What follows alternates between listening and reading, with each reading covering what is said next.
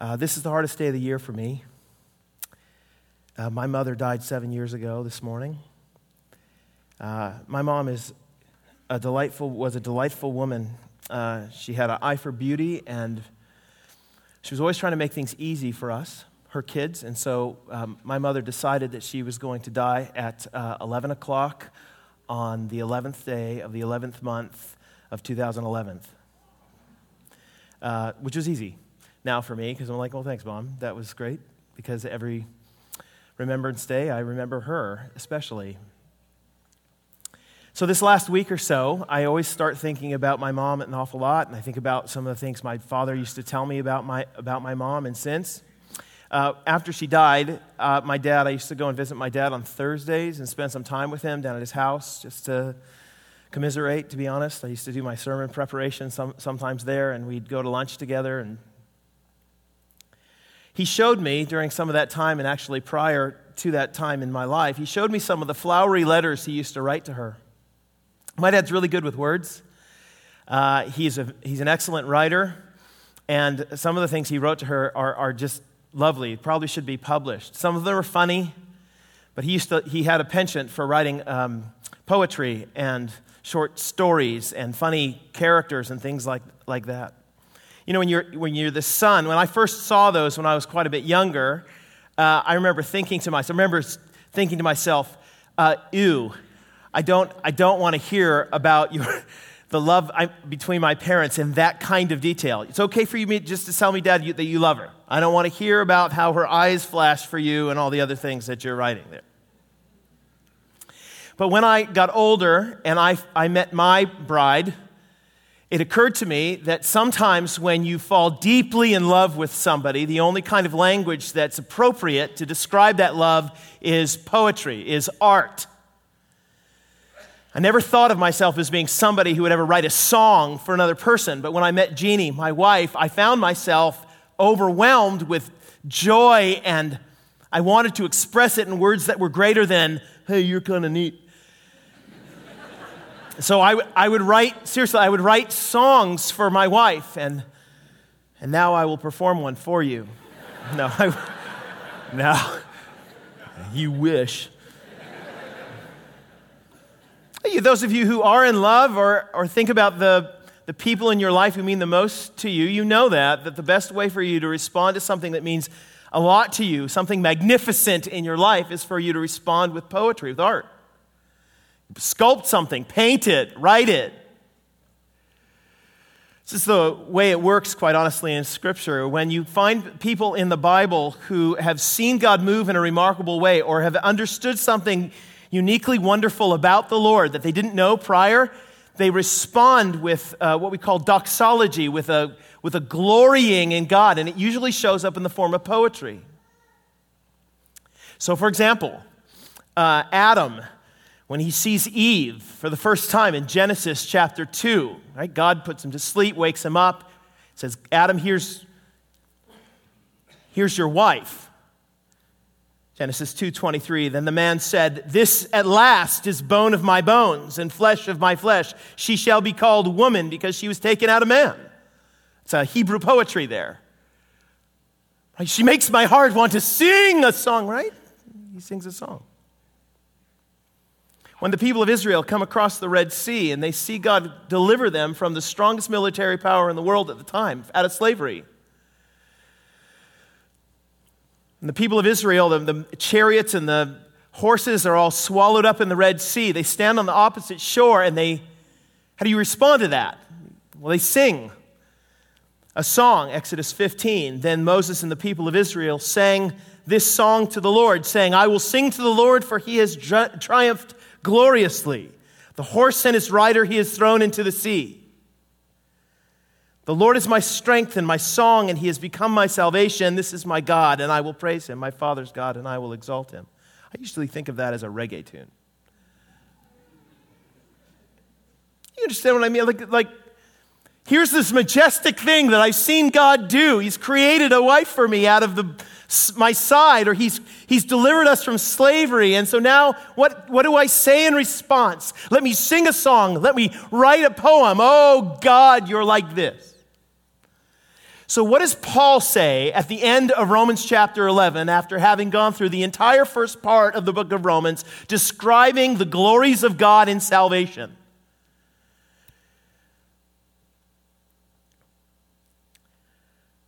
Oh, the depth of the riches and wisdom and knowledge of God, how unsearchable are his judgments and how inscrutable his ways, for who has known the mind of the Lord? Or who has been his counselor? Or who has, ta- who has given a gift to him that he might be repaid? For from him and through him and to him are all things. To him be glory forever. Amen. He writes a, he writes a poem. This is some of the richest verses in the Bible about the character of God. So there's a lot that we can learn here, but I just want to point out three things out of these verses that, that Paul is saying about God. So, in other words, as you, as you finish this section in the book of Romans, the first part of it, what should, you, what should your mind be focused on about the God that Paul has described to you? Well, you should learn number one, that God is wiser. Number two, that God is better. And number three, that God is the point. He's wiser, he's better, and he's ultimately the point. Of what? Everything. So here, here's the first of those. God is wiser. Again, verse 33 and 34 of Romans chapter 11. Oh, now that word is important. I know we skip over it. It's the first word. You're just like, yeah, oh, what, whatever. Oh, the depth the riches and wisdom and knowledge of God, how unsearchable are his judgments and how inscrutable his ways. For who has known the mind of the Lord or who has been his counselor? You ever, you ever had just a moment where you've seen the creation of God and it takes your breath away? you don't talk, you see something and you don't have words to speak, but instead that you just kind of exult in how gloriously beautiful it is? Been to the Grand Canyon once in my life. My wife and I went in there and we drove to the edge of the tree line. Get to the edge of the tree line and there's some. Drove our car there. Got out of the car. Walked to the edge of the Grand Canyon where they didn't have a fence. I think that's crazy. I was expecting a fence for some reason, and I walked up there and I put my toes over the edge of the Grand Canyon and straight down was about, whatever, 2,000 feet. For the first time in years, I was silent.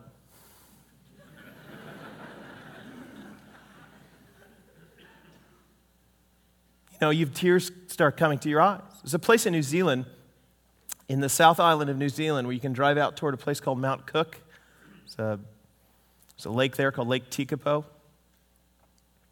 You get to the end of Lake Tekapo, you keep going into this valley. You can go across the valley, you can walk across it, and uh, on the other side of the valley, you can put one foot on the valley floor, which is very flat, right? The riverbed, very flat. You put your other foot on the side of the mountain because it goes straight up.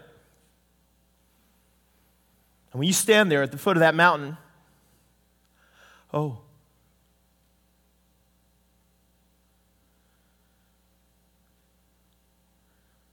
I've been to the Notre Dame in, in Paris where you walk through the doors of that building and you see the, the elevated ceilings and the stained glass, and it takes your breath away. You, oh, you say. That's what Paul's getting at here, right? When he says, Oh, the depth of the rich. After looking at what God has done, what has he done? Well, God, in his wisdom, has hardened the Israelites so that the Gentiles can come in, and then he is going to unharden the Israelites and save them. Nobody would have thought of this plan. Nobody would have come up with this and said, yeah, this is the way that God is going to extend the gospel to the entire world and yet still hold his promises to his people. It's mag- magnificent, majestic, it's brilliant. What do you say when you see it? Oh. Look at the providence of God. Oh. He says, that God's judgments are unsearchable and his ways are inscrutable. That doesn't mean that they are beyond finding out. That means that they're immeasurably better, immeasurably wiser. What we've learned about God through the book of Romans is that his ways, his knowledge, his approach to your life and my life is better than you and I could ever have imagined. And we stand back and we say, Oh, you ever, you ever read a, a book or seen a film where halfway through the book or halfway through the film, it seems like the, the author or the director has a jumbled mess of threads that make no sense at all. And the bad or the bad guys are winning and the good guys are in a hole and there's no way out, but at the end all of the threads come together and the good guys win and you close the book at the end and you say to your, your friend who's sitting near you, your spouse, whoever, you've got to read this book. It's amazing. Why is it amazing? Because the author brought all this chaos together in this beautiful end. Oh, you should see it. Oh.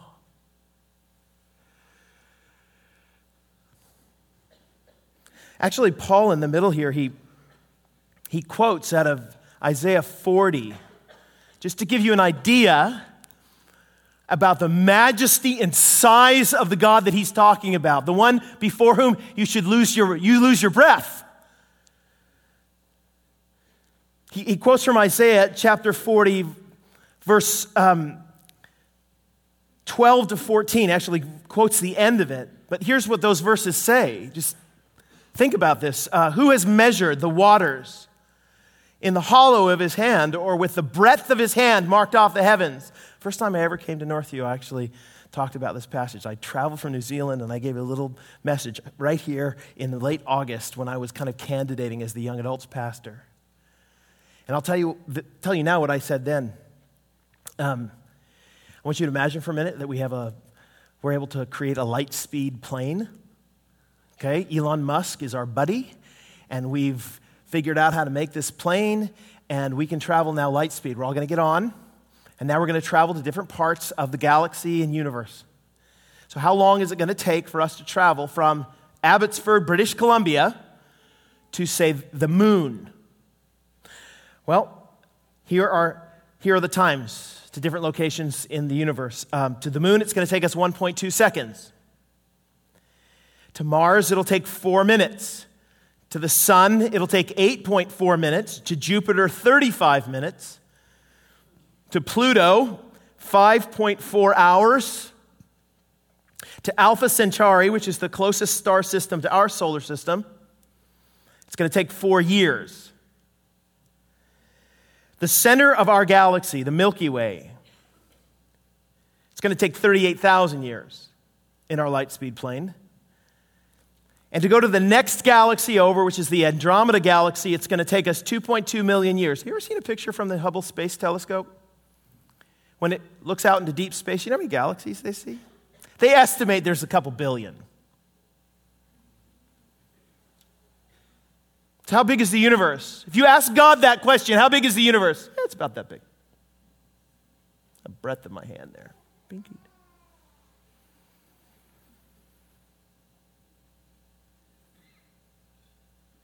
Who has held the dust of the earth in a basket or weighed the mountains on the scales and the hills in a balance? God carries the dust of the earth around in his little basket.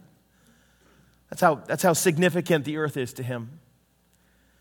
Who can fathom the Spirit of the Lord or instruct the Lord as his counselor? See, there's the quote Paul's picking up.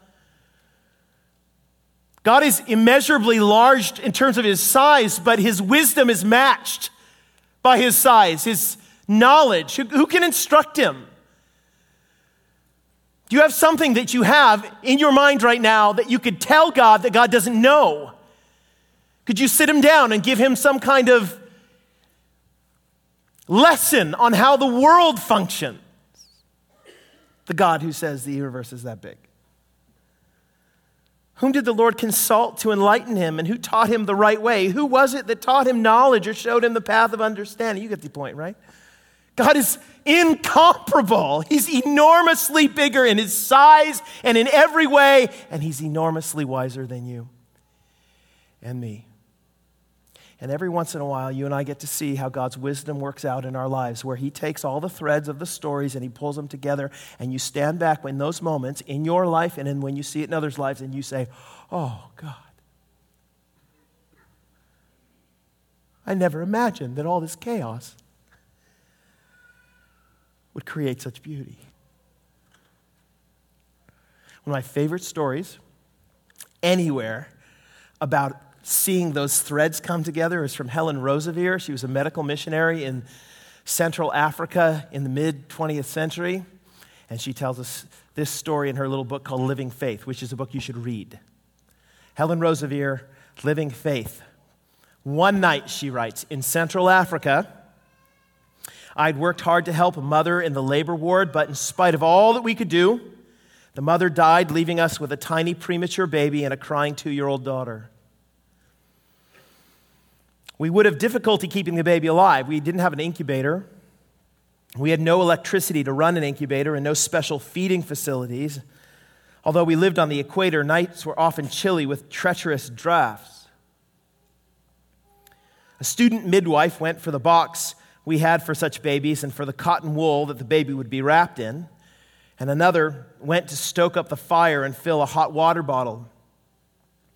She came back shortly in distress to tell me that in filling the bottle, it had burst. Rubber perishes easily in tropical climates, and it's our last hot water bottle, she exclaimed.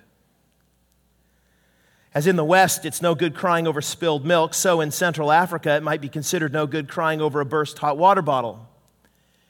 They don't grow on trees, and there are no drugstores down forest pathways. All right, I said, Put the baby as near the fire as you safely can. Sleep between the baby and the door to keep it free from drafts. Your job tonight, your only job tonight, is to keep the baby warm and hopefully alive. So the following day at noon, as I did most days, I went to have prayers with many of the orphanage children who chose to gather with me. I gave the youngsters various suggestions of things to pray about and told them about the tiny baby. I explained the problem about keeping the baby warm enough, mentioning the hot water bottle. The baby could so easily die if it got chilled. And I also told them about the two year old sister crying because her mother had died. During the prayer time, one 10 year old girl, Ruth, prayed with the usual blunt consciousness of our African children. Please, God, she prayed, send us a water bottle. It'll be no good tomorrow, God. The baby will be dead. So please send it this afternoon. While I gasped inwardly at the audacity of the prayer, she added by way of corollary, and while you're at it, I was while you're about it, would you please send a dolly for the little girl so she'll know you really love her? As often with children's prayers, I was put on the spot. Could I honestly say amen? I, didn't, I just didn't believe God could do this. Oh, yeah, of course, I know that He can do everything. The Bible says that, but there are limits, aren't there? The only way God could answer this particular prayer would be by sending a parcel from the homeland. I had been in Africa for almost four years at that time, and I had never, ever received a parcel from home. Anyway, if anyone did send a parcel, who in the world would put in a hot water bottle? I live on the equator. Well, halfway through the afternoon, while I was teaching in the nurses' training school, a message was sent that there was a car at my front door. And by the time I reached my house, the car had gone. But there on the veranda was a large 22 pound parcel. Oh, I felt tears pricking my eyes. I, I, I couldn't open it alone, so I sent for the orphanage children. Together we pulled out off the string, carefully undoing each knot. We folded the paper, not or taking care not to tear it unduly. Excitement was mounting. Some 30 or 40 pair of eyes were focused on the large cardboard box. From the top, I lifted out brightly colored knitted jerseys. Eyes sparkled as I gave them out. And then there were the knitted bandages for the leprosy patients, and the children, of course, began to look bored. Next came a box of mixed raisins that would make a nice bunch of buns for the weekend. And as I put my hand in again, I felt the, oh no, could it be? Could it really be? I grasped it, I pulled it out, and there it was a brand new rubber hot water bottle. I cried. I'd not asked God to send it. I had not truly believed that He could. Little Ruth was in the front row of the children. She rushed forward, crying out, If God sent that bottle, he must have sent the dolly too. rummaging down to the bottom of the box, she pulled out the small, beautifully dressed dolly. Her eyes shone. She never doubted. Looking up at me, she asked, Can I go over with you, Mummy, and give this dolly to that little girl so she'll know that Jesus really loves her? So that parcel had been on the way for five whole months packed up by my former Sunday school class, whose leader had heard and obeyed God's prompting to send a hot water bottle even to the equator. One of the girls had put in a dolly for an African child five months earlier in answer to the believing prayer of a 10 year old to bring it that afternoon. Oh.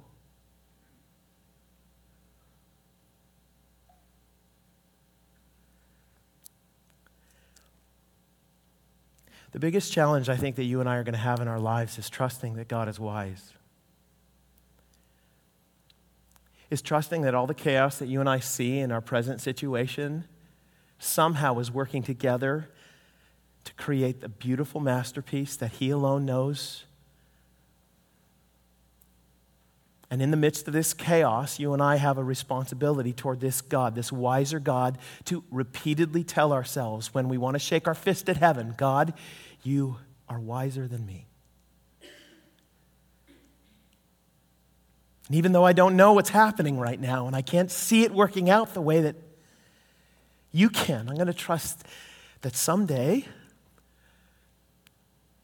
here or there, I will see it all and I will say, Oh, the riches of the wisdom and knowledge of God. God is wiser. Second, God is better. Verse 35 or who has given a gift to him that it might be repaid. So, see, Paul goes from quoting Isaiah 40 now, and he quotes this straight from the end of Job. And at great risk of repeating myself for like the third time in four months about the book of Job, I'm just going to give you a Reader's Digest version, right? The Coles Notes version of the book of Job again, to give you an idea as to what Paul's after here. So, story Job. Uh, Job's a, a righteous man. He's got a good family. Everything's going well in his life. There is a discussion had in heaven between God and Satan. Don't ask how it works. And Satan says, Look, God, the only way, the only reason why Job is faithful to you is because you coddle him. You've made it so his life is really comfortable. If his life was not comfortable, if a whole bunch of bad things happened to him, say in like one day, he would curse you to your face. So God says, All right, I'll take that bet. Satan goes down, and, and in, seriously, in one two minute, five minute experience, Job answers the door of his house and a messenger says all of your animals are gone. The messenger behind him says all of your wealth is, all your servants are dead. And behind him, all of your family is dead. What's he going to do? Well, he says to the Lord, The Lord has given, the Lord has taken away. Blessed be the name of the Lord. So we shift back up to heaven. God says, Hey, that was Job's pretty faithful. You were wrong, Satan, right? It's not because I coddle him. Well, actually, it still is because you coddle him. You wouldn't let me touch his body. People will complain an awful lot if they have like a twisted ankle or a hangnail. So let me, let me give this man some physical infirmity, and then he'll curse you to your face. All right, I'll take that bet. Satan goes down and he afflicts Job with all sorts of problems. There's a scene actually where Job is sitting on top of a pile of ashes, nearly naked, with a piece of broken pottery in his hand, and he's scraping the pus out of the sores on his body. Ugh. His wife comes to him and says, Curse God and die. She's a great woman. Curse God and die, man. Are you crazy? Haven't you had enough? Our kids are dead. Everything we ever had is gone, and now you're nearly dead. Turn away from him. Will Job do it? No. He remains faithful. what are you talking about, man? He's God. Well, his friends show up after a while, and then they start arguing with Job. And they say, Job, here's the thing you need to understand. The reason bad people, the reason people get bad things is because they're bad. So if you're experiencing currently bad things, it's because you must have done something bad, something hidden in your life that only you know about. It's a hidden sin. No, it's not the case, says Job. I've, I've done nothing wrong. In fact, if I could just have a few moments in a quiet room with the Lord, I would show him, I would instruct him, I would sit him down and show him that the way that he has governed my life is deeply troubling. It's wrong. Just want an audience with God. Just give me a moment, Lord. Well, the Lord heard those words. Okay, let's have a moment. Job 38, God comes to him in a whirlwind. Here's what it says The Lord answered Job out of the whirlwind and said, Who is this that darkens counsel by words without knowledge? That's a fancy way of saying, Look who knows so much. You're darkening my counsel. You're, you're, cast, you know, you're casting shade on my character and the way that I run things. out of your ignorance. So before I answer your questions, Job, I've got a few questions for you. Dress, like, act, dress for action like a man, he says in verse 3. I will question you and you make it known to me. All right? Where were you, Job, when I laid the foundation of the earth? Tell me if you have understanding. Who determined its measurement? Surely you know. Or who stretched the line upon it? On what were its bases sunk? Or who laid its cornerstone when the morning stars sang together and all the sons of God shouted for joy? When all the angels were there, Job, and I was creating the whole world, I was looking for you because you're so smart. I could have used your help.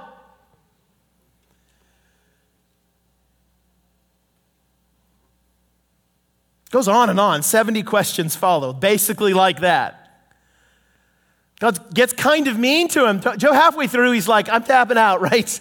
Get somebody else in here so he can fight this God. God said, wait a minute, you wanted to have a meeting. We're only halfway, we're only halfway through. And then God turns his attention to what, what's called the Leviathan. It was, the mo- it was considered to be the most uh, untamable, dangerous animal in the entire world. It, was, it lives in the sea, and the sea in those days was a bit of a symbol for chaos. You have to understand, the Leviathan, they, they thought it was a sea monster, right? If you go, go to Loch Ness these days, you, you don't know what that thing is that's doing this in the water. But in those days, people didn't have scuba equipment. So you can imagine, you know, if you saw a crocodile's eyes down there, you'd be like, what is that thing? And occasionally, you know, sailors would go out and they'd come across a whale. You'd be like, oh man, so there were pictures of a Leviathan. People thought it was like a god. No, nobody could tame it. It was the most powerful creature, unknowable creature in the entire world. And God says, All right, let's talk about the Leviathan. Job 41, this is where the quote comes from that Paul's picking up in Romans 11. Job 41, 1. Can you pull in Leviathan with a fish, fish hook or tie down its tongue with a rope? Like when you go fishing, can you catch it like you do a trout? Can you put a cord through its nose or pierce its jaw with a hook? Will it keep begging you for mercy? When you catch it, does it say, Oh, please put me back? Will it speak to you with gentle words? Will it make an agreement with you for you to take it as your slave for life? This is a great one. Can you make a pet of it like a bird or put a leash on it for the young women in your house? Your daughter, Job, can you go get that Leviathan, put a leash on the thing with the little tag says Leviathan in case I'm lost, send me back to Job and walk it down the street? Can you do that?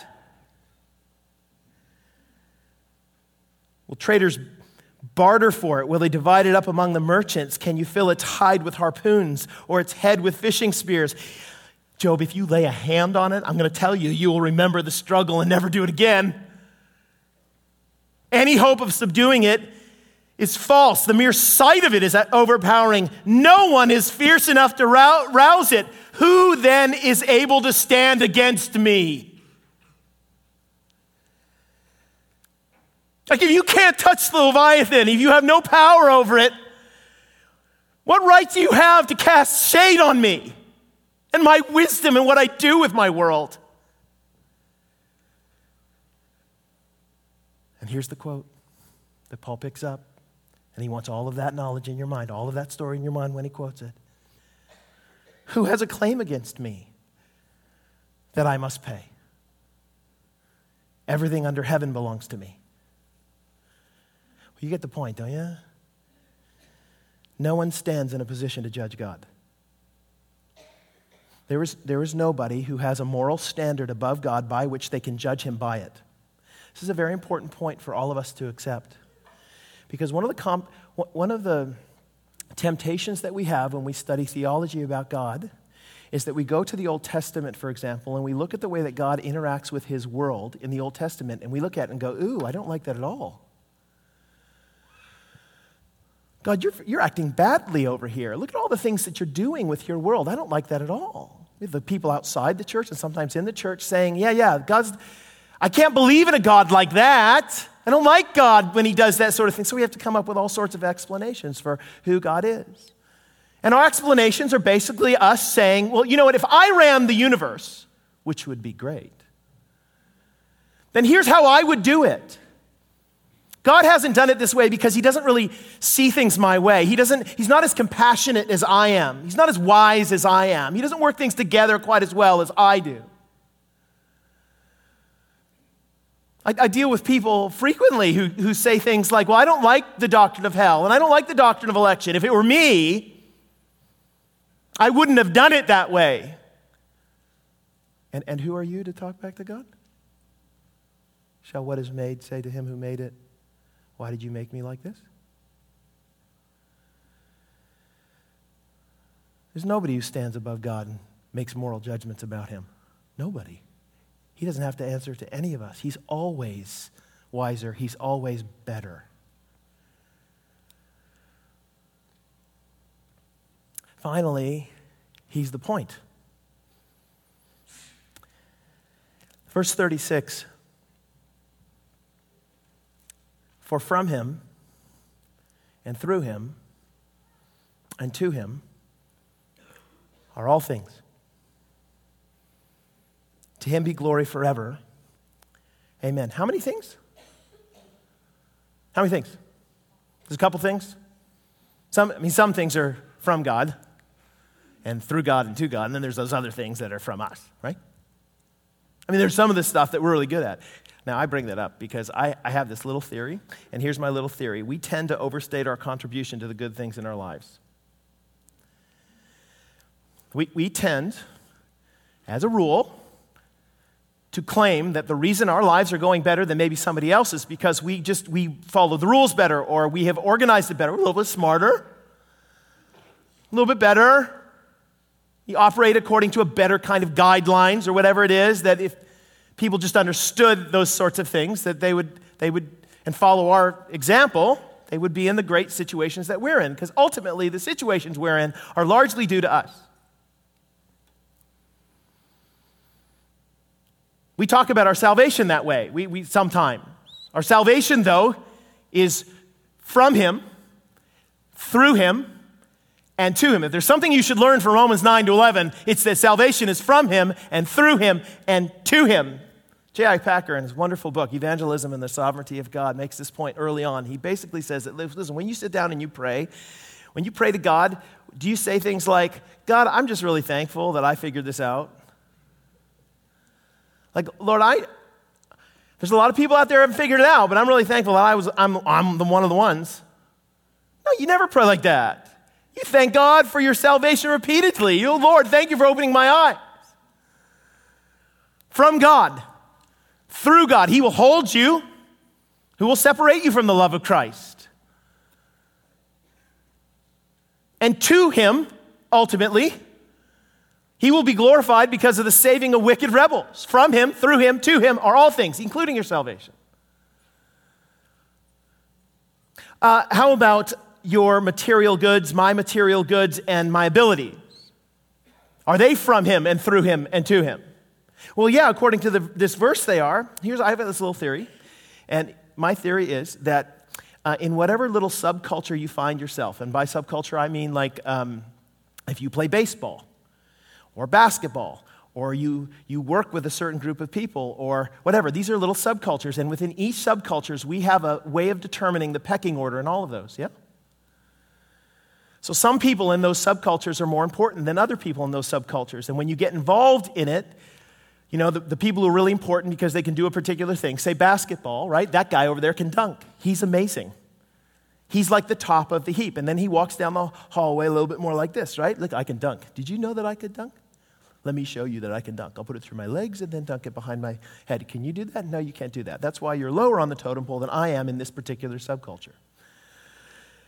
It's not just basketball. If you make a lot of money and you're in business, you know when you walk into a room, in back of your mind, sometimes you're thinking, well, who's, who's on the top of the heap here? Well, I, might, I probably am because I'm richer.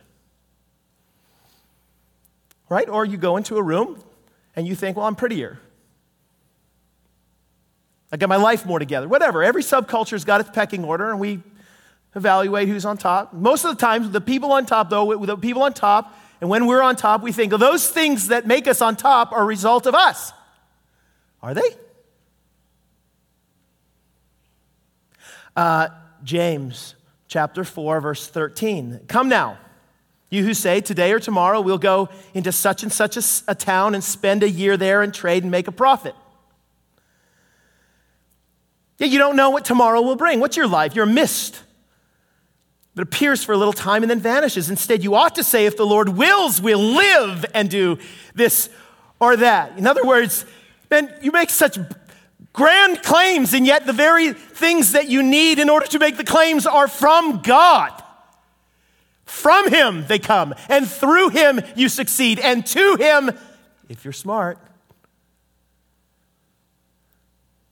the glory will go.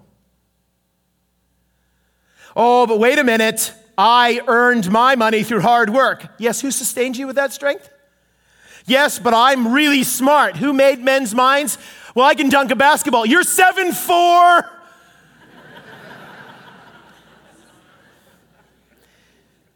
You see, my, my point is that all the things that we bank on, all the things that we think make us important, are not yours. They're God's, given to you to steward well from Him, through Him, and to Him are all things. Speaking of basketball, finish with this. My, um, my sons, when they were really little, we have a basketball hoop in our front yard. And uh, when they were really little, I used to lower it down so they could shoot a little bit more easily, and they'd be out there with their little basketballs, and they'd be launching them up. And you know, of course, little kids they don't they don't they don't make it to the hoop because they're terrible, right? So they're shooting ball up there, and so they're getting kind of discouraged and down. And so as a as a father, you you grab the kids, say, you hold on to the ball. I'm going to lift you up. You take your kids and you lift them up real high. Okay, you're going to dump the ball, it behind your head. Ready? Throw it down, and you lift them so that they're right over the the rim. My kids, something took like three or four tries, right? Because they're not good. So anyway, they're I lift them up there and they're there. Okay, throw it down, throw it down. And they're like, oh! And they come back down on the ground and they're walking around. Oh! You know, my oldest is going to my, my youngest, yeah, in your face. He's like that.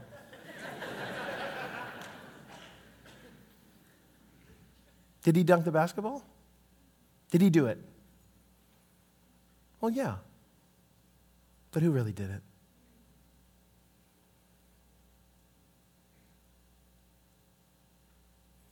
To only God be the glory. Oh, the depth of the riches and wisdom and knowledge of God. How unsearchable are his judgments and how inscrutable his ways. For us, who has known the mind of the Lord? Who has been his counselor? Or who has given a gift to him that he might be repaid? For from him and through him and to him are all things. To him be the glory. Amen. Let me pray. Father, I want to thank you for your grace. I want to thank you, Father, for uh, the vision of God that Romans gives us. And ultimately, Lord, uh, help us never to shrink back from it. Um, we tend to focus on what these things mean for us. We tend to focus on, well, what's the application here? Father, let the application today be God. Help us to dwell on you. Help us to think about you. Help our hearts to soar at the thought that this great God knows our names. So we pray to that end now in Jesus' name. Amen.